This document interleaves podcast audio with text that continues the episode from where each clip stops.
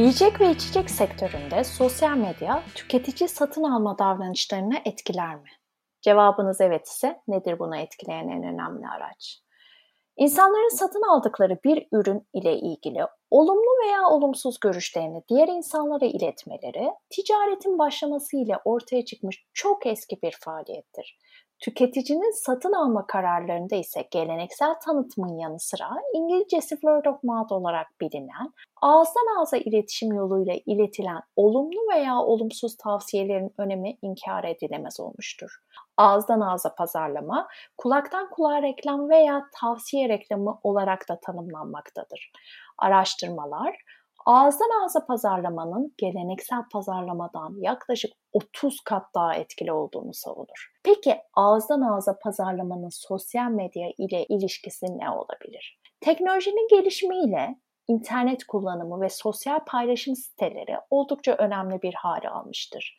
Böylelikle iletişim teknolojileri sayesinde bu yöntem değişmiş, ürünler hakkında bilgi edinme ve paylaşma sadece yüz yüze değil, daha çok sanal toplulukları aracılığıyla yapılmaya başlamıştır. İşte değişen bu yöntem elektronik ağızdan ağza iletişim olarak adlandırılmıştır. Elektronik ağızdan ağza iletişimi potansiyel, mevcut veya önceki müşteriler tarafından bir ürün veya şirket hakkında bu sefer internet üzerindeki topluluklarda tüm olumlu ve olumsuz yorumlar şeklinde tanımlamaktadır. Peki, elektronik ağızdan ağza pazarlamanın tüketici satın alma davranışına ne gibi etkisi olabilir? İnternette yazılan yorumların, markaların geleneksel pazarlama faaliyetlerine göre tüketicileri daha çok etkilediği ve daha güvenilir bulunduğu ortaya konulmuştur. Yani tüketicinin satın alma kararlarında elektronik ağızdan ağza pazarlamanın rolünün oldukça büyük olduğu kanıtlanmıştır. Bu durumda bu kavramı gelin yiyecek ve içecek sektörüyle ilişkilendirelim.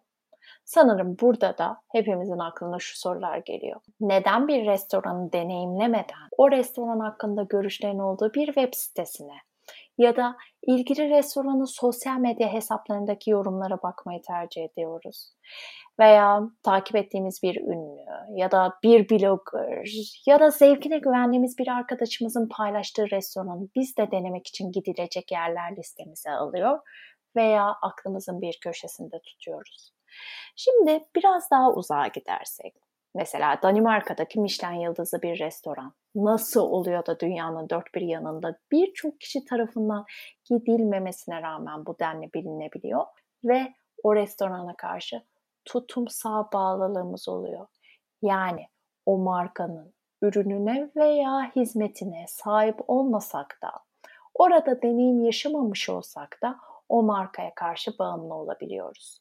İşte bunların cevabı da kullanıcı katkılı içeriklerin, yani tüketiciden tüketiciye pazarlamanın, özetle elektronik ağızdan ağza iletişimin tüketicinin satın alma davranışlarında markanın oluşturduğu içeriklerden çok daha etkili olmasıdır.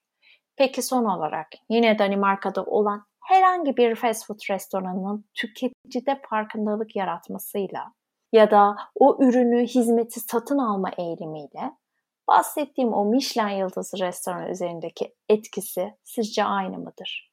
İşte burada da literatür şunu savunur. Daha lüks, daha kaliteli restoranlarda elektronik ağızdan ağza pazarlamanın etkisi de daha büyük oluyor.